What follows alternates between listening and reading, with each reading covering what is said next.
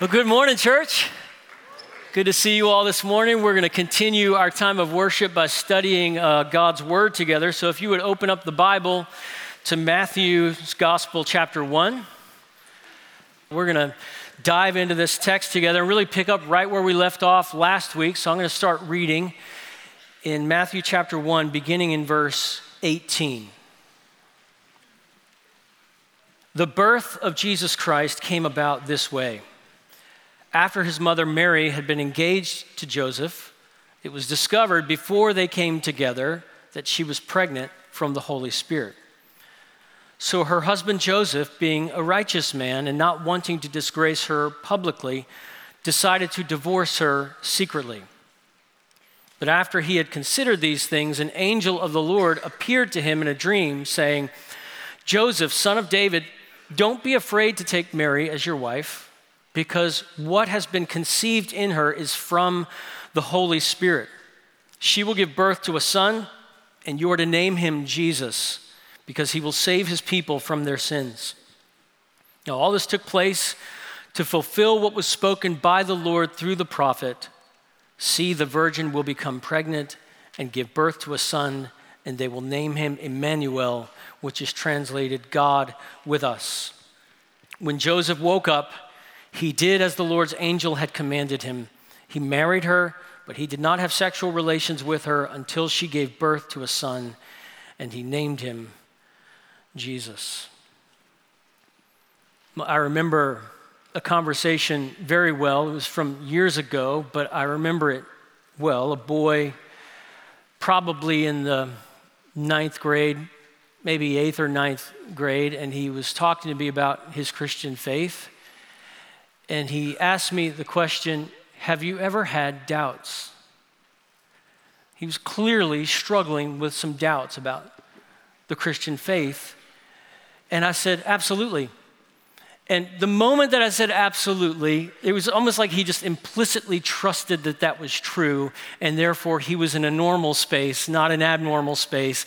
And there was just relief all over the face of my favorite overthinker and eldest son, Hunter Mason, who is introspective, just like his dad. He comes by it honestly. Just to confirm, though, after there was a sense of relief on his face, just to confirm, he did say, So I'm not going to hell, right? and I didn't leave him hanging. I was like, Yeah, that's right. Yeah. So we kept talking about that, but just think about this. Can we be a people and a generation of Christians that normalizes the struggle of faith. That faith is a fight. That it's not easy street to believe these wild and amazing supernatural claims that lie right at the center and foundation of the Christian faith. Here's the thing we walk by faith, not by what? Sight. Sight would be easier, wouldn't it? That's the hard part is the sightlessness of our walk, the sightlessness of our experience. We don't see Jesus Christ at this moment standing right before us in his exalted glory. We walk by faith, and that reality that we walk by faith proves at some point or another to be a struggle. If you've ever watched uh, rock climbing videos, uh, you've maybe seen videos where a climber is you know, he's on El Capitan or some place around the world. It's just a, it's like a window pane made out of rock, and you're wondering how do they even climb something like this? And they'll reach for just the smallest little hold. And maybe you've seen videos where the person will reach for the, the hold and their hand will slip and they'll go swinging out against the mountain. It is a terrifying thing. They don't plummet, they're, they're caught, but the reason that they don't plummet, the reason that they fall but don't die in those many of those videos, is, is because their rope is looped through a climbing anchor. And that climbing anchor is driven into the mountain. It is fastened into the rock itself. So he doesn't fall off the mountain because he's tethered to the mountain. And even though his grip is broken, he's linked up to the mountain. When you think about that, when you become uh, a Christian, if you will, it's not like free solo climbing where there's no rope and it's all on you to hang on. It's so much better than that, right? No, you clip you clip yourself into anchors that catch you should you fall. Should your grip fail, they catch you. One of the anchors that you clip into by faith is the doctrine of the incarnation that God became flesh. God took up our humanity in the person of Jesus, fully man and fully God, the amazing mystery of Advent. So, four themes that run through our text. The first is this a crisis of faith. A crisis of faith. And Matthew tells the story exactly the way it unfolded back there in the first century. So, in verse 18, Joseph and Mary are engaged, or some translations might say were betrothed. So just think about this. Consider the promise and the penalty for just a moment. The promise and the penalty. So betrothal was a promise. Betrothal was, was not just any old promise, it was a promise with teeth in it. It was a very serious thing to become betrothed. It was a binding promise. So in, in that particular culture in that particular time, the betrothed woman, though she's a fiance, could be called wife. And the betrothed man, though a fiance, could be called the husband. And to, to break a betrothal, you needed divorce papers. You needed to go through actual divorce proceedings. More sobering still, in Deuteronomy chapter 22, stipulated that the, if there was an unfaithful party in that betrothal, the unfaithful fiance was to be stoned to death. So you can imagine, of course, Mary's distress when the angel tells her, You're going to be pregnant, and it's not going to be Joseph. So you're going to show up pregnant, and you're going to have to tell a story that's going to be impossible for almost everybody to believe. No wonder she is fearful. And the angel has to say, Do not be afraid. Mary. No wonder not only Mary, but Joseph, for his part, Joseph is deeply distressed. Verse 18, when he discovered before they came together that she was pregnant from the Holy Spirit. So betrothal was a promise, and unfaithfulness had a penalty. So that's the promise and the penalty. Consider this as well. Consider the witness's testimony. So, what's Mary going to say when everybody sees that Mary is suddenly pregnant? Well, here's what she's going to say. If you read Luke's account, it gives the story from Mary's side, Mary's point of view. Do not be afraid, Mary, for you have found favor with God. Now, listen. You will conceive and give birth to a son and you will name him Jesus. Mary asked the angel, How can this be since I have not had sexual relations with a man? The angel replied to her, The Holy Spirit will come upon you, and the power of the Most High will overshadow you. Therefore, the Holy One to be born will be called the Son of God. That's the miracle that's about to take place. But the problem is we already know this story, right? And so this story is very familiar to us, but try to climb into the story and pretend you don't know the things that in fact they don't know. So you're Joseph. All right, just climb into Joseph's shoes. You're Joseph, you just got engaged, you set a date, it's on the calendar, and your fiance turns up pregnant, and what do you know? What you know is this it wasn't me. It wasn't me, and I know how this works. Right? We, we know, again, we know how the story ends. So if we're not careful, we imagine, you know, Mary gets a little baby bump and Joseph starts singing, Mary, did you know? Right? That, that's us because we know where the story's about to go. But in reality, what's Joseph really going to do? He's not going to sing, Mary, did you know? He's going to divorce her. See verse 19? So her husband Joseph, being, note this, a righteous man and not wanting to disgrace her publicly, decided to divorce her secretly. This is an act of kindness. He doesn't want to go the Deuteronomy 22 route. He doesn't want to see stones flying in her direction and in the direction of the child. So Joseph is kind, but he's not an idiot. Joseph is kind, but he's not naive. He knows how these things work. And by the way, he's not the only one who's not necessarily prepared to believe in virgin births. Nobody back there is really prepared to believe in virgin births. They're about as likely to chalk this up to the Holy Spirit as you would be if you found out someone was pregnant and they claimed it was the Spirit of God, the third person of the Trinity. But people around them weren't prepared to accept this, even years later. So there's an interesting little moment in John's gospel. You fast forward 30 years, and Jesus is arguing with the religious leaders of his day, and things get really awkward when parentage, and particularly paternal tests, comes into the discussion. Jesus says, If you were Abraham's children, Jesus told them, you would do what Abraham did. You would imitate your dad, your father. But now you're trying to kill me, a man who's told you the truth that I heard from God. Abraham did not do this. You're doing what your insert real father does. And here's what they say We weren't born of sexual immorality, they said. We have one father, God. Now, the moment that they say that, you can almost see the smirk appear on their faces when Jesus brings up the issue of who real fathers are. And they say, You really want to go there? You really want to go there with us? What? Real question. Why don't you look like Joseph? You look nothing like Joseph. Oh, so we're expected to believe that the Holy Spirit's your dad.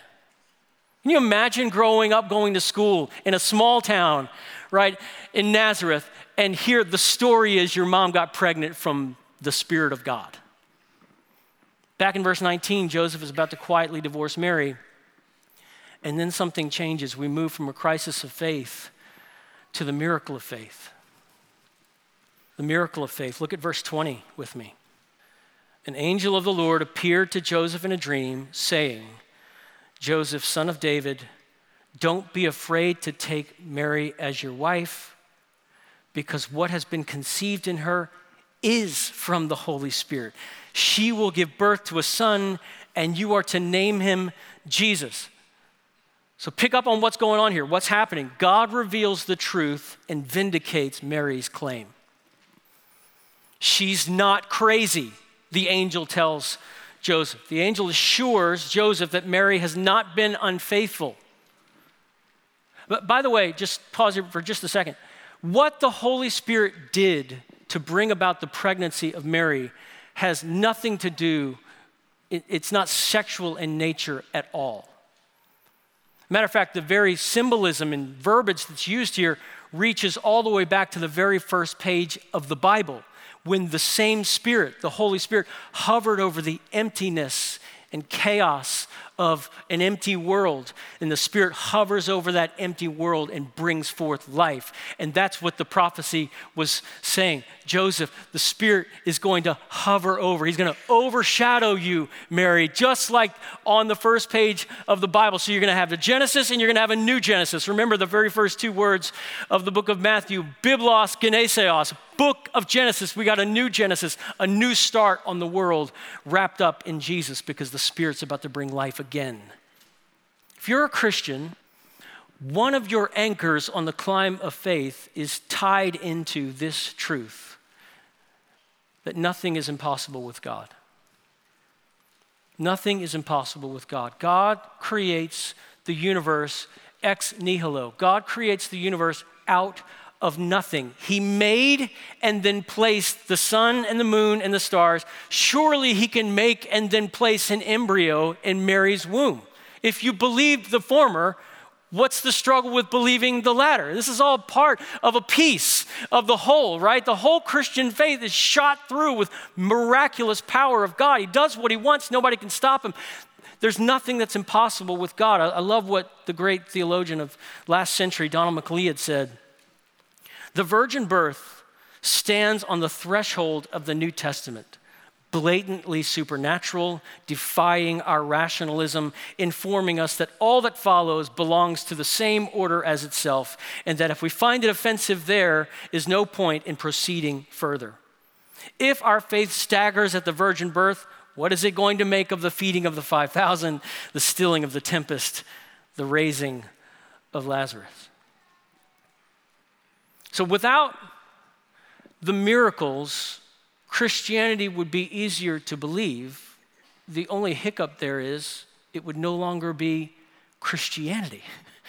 It would be something entirely different. It would be emptied of everything that is distinctively Christian. It would become like Thomas Jefferson's original Bible, that he took a penknife and cut out every passage in the Bible where God did something supernatural that didn't make sense. And so he had, obviously, a very small Bible was left.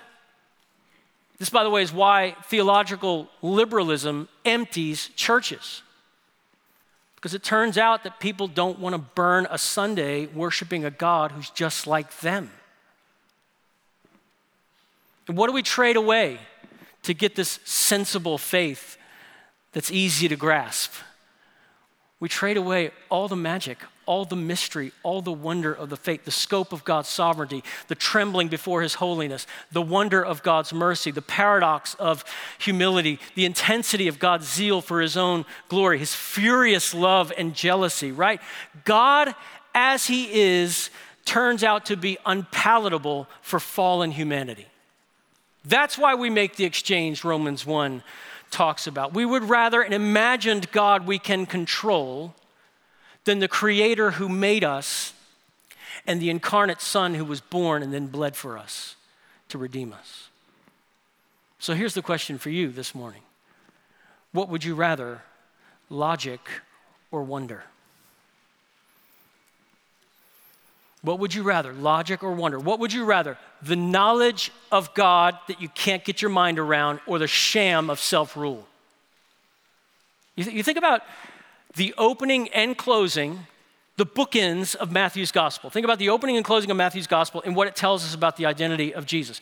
The bookends of Jesus' earthly existence are supernatural events virgin birth on the one hand, empty tomb on the other. And everything in between is God doing things that don't make sense, but He can pull off because He's all powerful, because He's God, because He's all wise, because He is who He is. So there's this crisis of faith. And it's located here that Jesus stands apart from every other human that's ever existed. We deal with him on his own terms or we perish. That's the way it shakes out. So there's a crisis of faith, there's a miracle of faith, and then there is third, the message of faith. So, what is the message of Christian faith? What is the good news that the Christian gospel announces? And it's this Sinful man has put himself in the place of God, and for this we deserve to be judged. But God has put himself in the place of sinful man, and this is our salvation. If you believe it, if you repent and believe, your salvation is that God has put himself in the place of you, sinful human. And all of this is pointing to the significance of Advent and why Jesus shows up. In, in college, I, uh, I, worked for a little while at a Disney retail store in the Dallas Mall and uh, wore, had to wear the most embarrassing uh, clothes I've ever worn in any job I've ever had. And no, there are no pictures. Somebody sent the pictures or it wasn't true. You know, there are no pictures. Thank heavens there were no cell phones. Um, but we were told when we were trained at that Disney retail store that we would refer to ourselves and every other uh, Disney employee as cast members. No matter where you are, I don't know if this is still true, but every other Disney person uh, is known as a cast member, including at the time Michael Eisner, who was the CEO. I mean, he was the top of the Disney organization. And they told us listen, on the odd chance Eisner comes in, he's a cast member just like us. Call him Mike. That's, that's, that's like our, our ethos is you call him Mike because he's a cast member like the rest of Of course, he never showed up in our particular uh, branch. But here's the thing if he ever did show up, the thing that would probably be foremost in our thoughts isn't what we're supposed to call him, but why is he here? What's Eisner doing in the Dallas Mall at our particular branch of the, the Disney store? Why is he here? That, and that's the same burning question that comes to Advent. Why is he here? Christmas is God come to earth. The question is, why would he do that? And verse 21 answers the question. She will give birth to a son. You are to name him Jesus because he will save his people from their sins. That's why he's here. Name him so that he can do the thing that he's here to do, namely save people from their sins. Right at the center of the Christian story is the reality of enmity between fallen man and a holy God. So, Here's the story basically the world is opposed to God's kingship, and God is opposed to treason. That situation doesn't bode well for the fallen humans in question, right? In my natural state, the only God I want to worship is a God that worships me. So I'm prepared to say, that there's a hole in my heart that only God can fill. As long as once I'm done, he says, there's also a hole in my heart that only you can fill. And so now we're even. Right? That, that, that feels right to us, right? Our, our self absorbed age kind of loves it. To put it more bluntly, I don't want to worship a God, I want to be one. I want the corner office. If there's a corner office in this cosmos, I want that place. The Bible calls that condition sin, and it is baked in ever since Genesis chapter 3. It is a baked in situation. That has been on repeat mode for thousands of years, and there's no remedy to that root issue, fundamental issue of humanity until Jesus arrives. At that moment, right, the angel gives us one massive clue about why God came down. He says, Name him, name the child Jesus. Name the child Yeshua. Yeshua means God saves. And that's the perfect name because that's why he came. Name him God has come to save. The reason for his arrival is revealed in his name. So, Advent season is another one of those great times throughout the year, right? To remember that the Christian message is not invented by humans.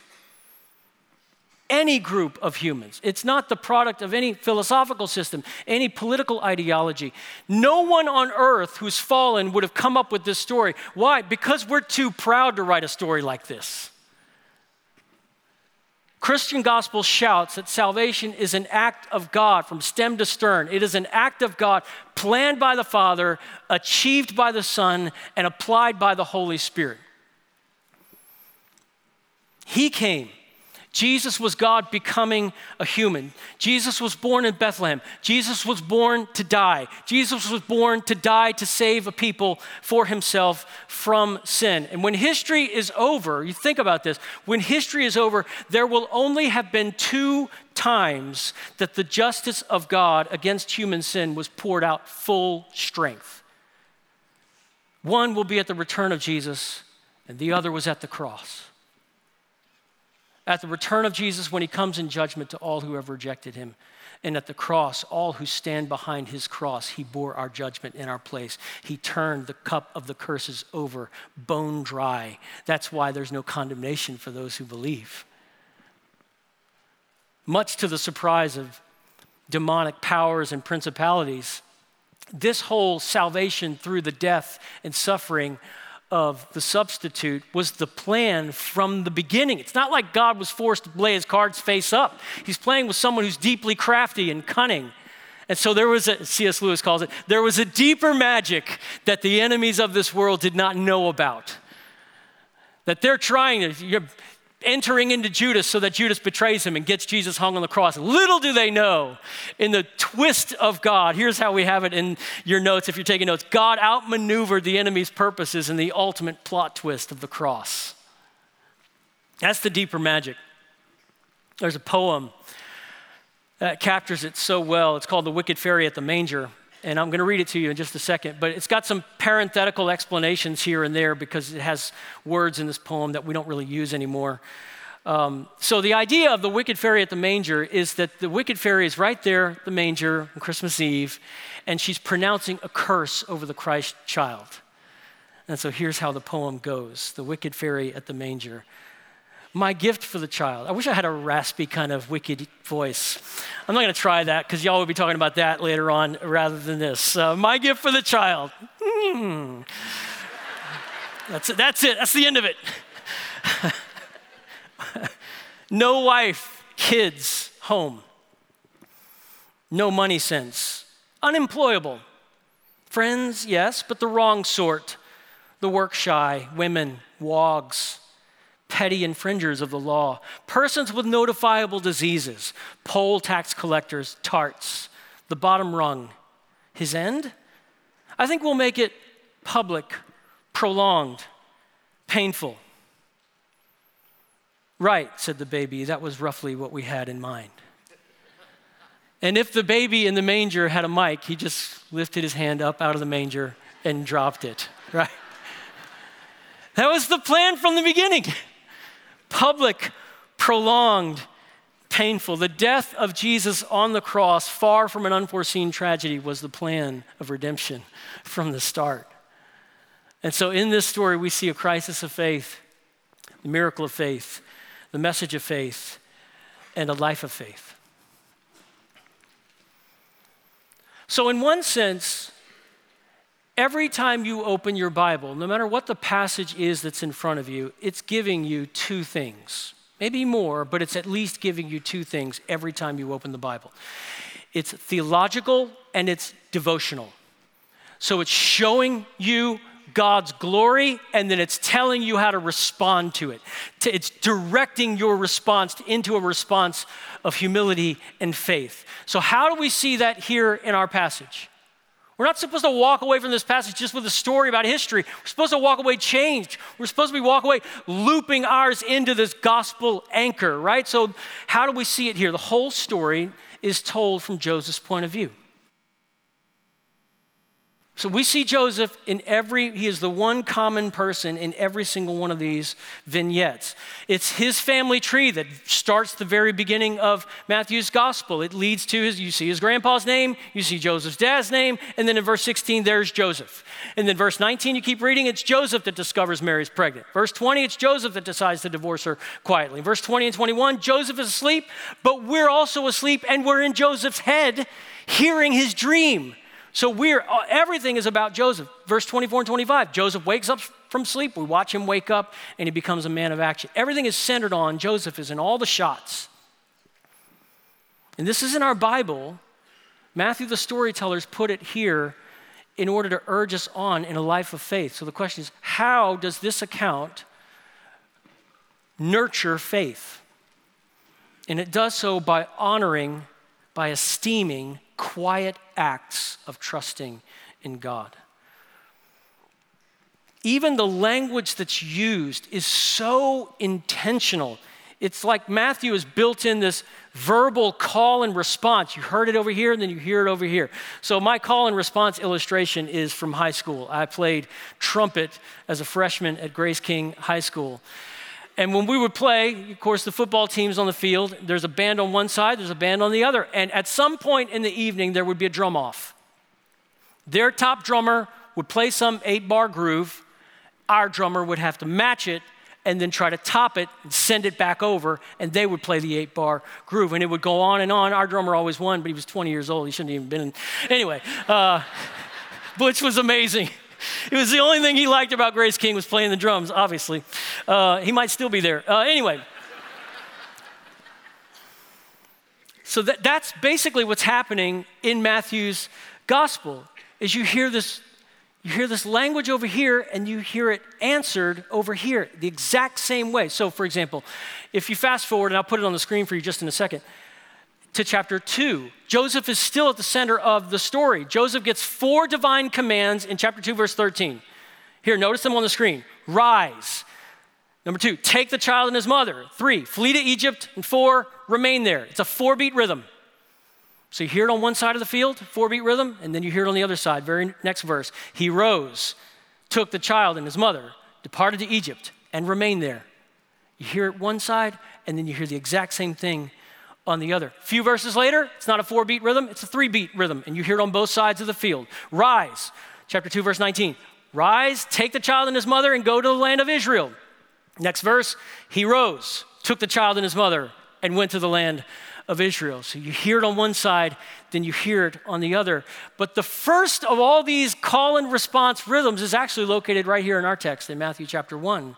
And it's not a four beat rhythm, it's not a three beat rhythm, it's a two beat rhythm. And it's right here in verse 20.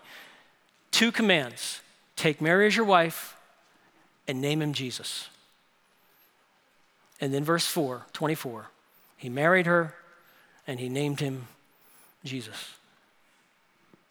And so you see how Matthew tells the story in a way that features something we might have missed otherwise, namely Joseph's meticulous attentiveness to the Word of God. There's this pattern of he hears it, he plays it. It's got four beats, he plays four beats. It's got three beats, he plays three beats. It's got two beats, he plays two beats. Not three beats, he plays it the way he hears it. So here's the question for you this morning, the relevance for you.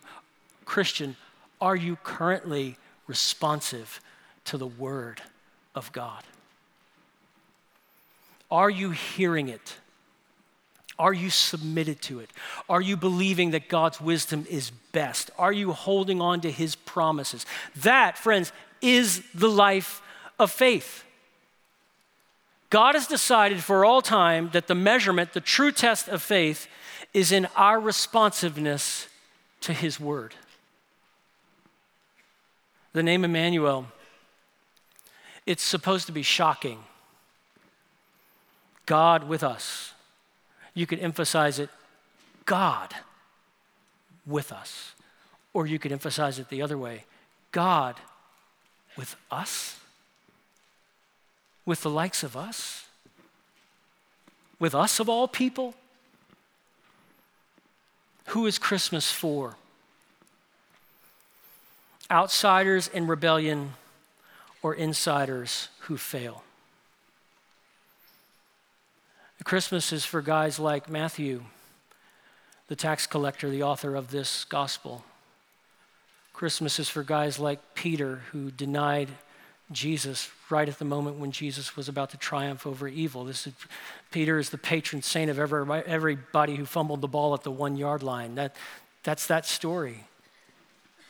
Matthew 1 isn't here as an FYI to those who happen to be interested in the story of baby Jesus every December. Matthew 1 is here so you can experience the power of God that holds you when your grip is failing. In the earliest centuries of Christianity, if you became a convert out of paganism and put your trust in Jesus Christ, you became a follower of Jesus, you were taught the Apostles' Creed.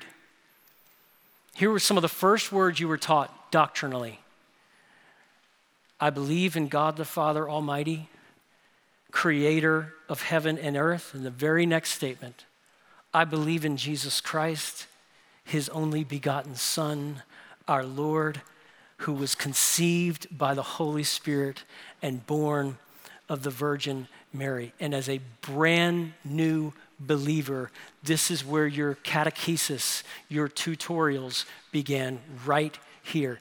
You learned this truth. And when you grasped it, you were ready for the waters. You were ready to undergo baptism. And once you stepped into the waters of baptism, you would be asked a series of questions that matched what you had just been taught. So you would be asked in the waters, do you believe in God the Father Almighty, creator of heaven and earth? Yes. Do you believe in Jesus Christ, his only Son, our Lord, who was born of the Virgin Mary, crucified, died, buried, raised from the dead, and is now seated at the right hand of the Father? And by reviewing these truths on the day of your baptism, guess what the early church was doing? Latching you in, tethering you to the mountain, driving the anchor into the side of the rock, looping faith's cord through these massive climbing anchors so that you could persevere. Advent's truths are here for your own hope and Advent's truths are here so you can help somebody tomorrow who's wrestling with doubt. The person who shows up in your life tomorrow or next year or five years from now and they say, Can I ask you a real question? Have you ever struggled to believe it? Have you ever had doubts about these claims? And you can say, Absolutely. My grip has failed before but the anchors are strong. And the anchors are strong enough to hold you when your grip fails. Friends, this morning, get tethered to the mountain. Get tethered to the rock that is Christ.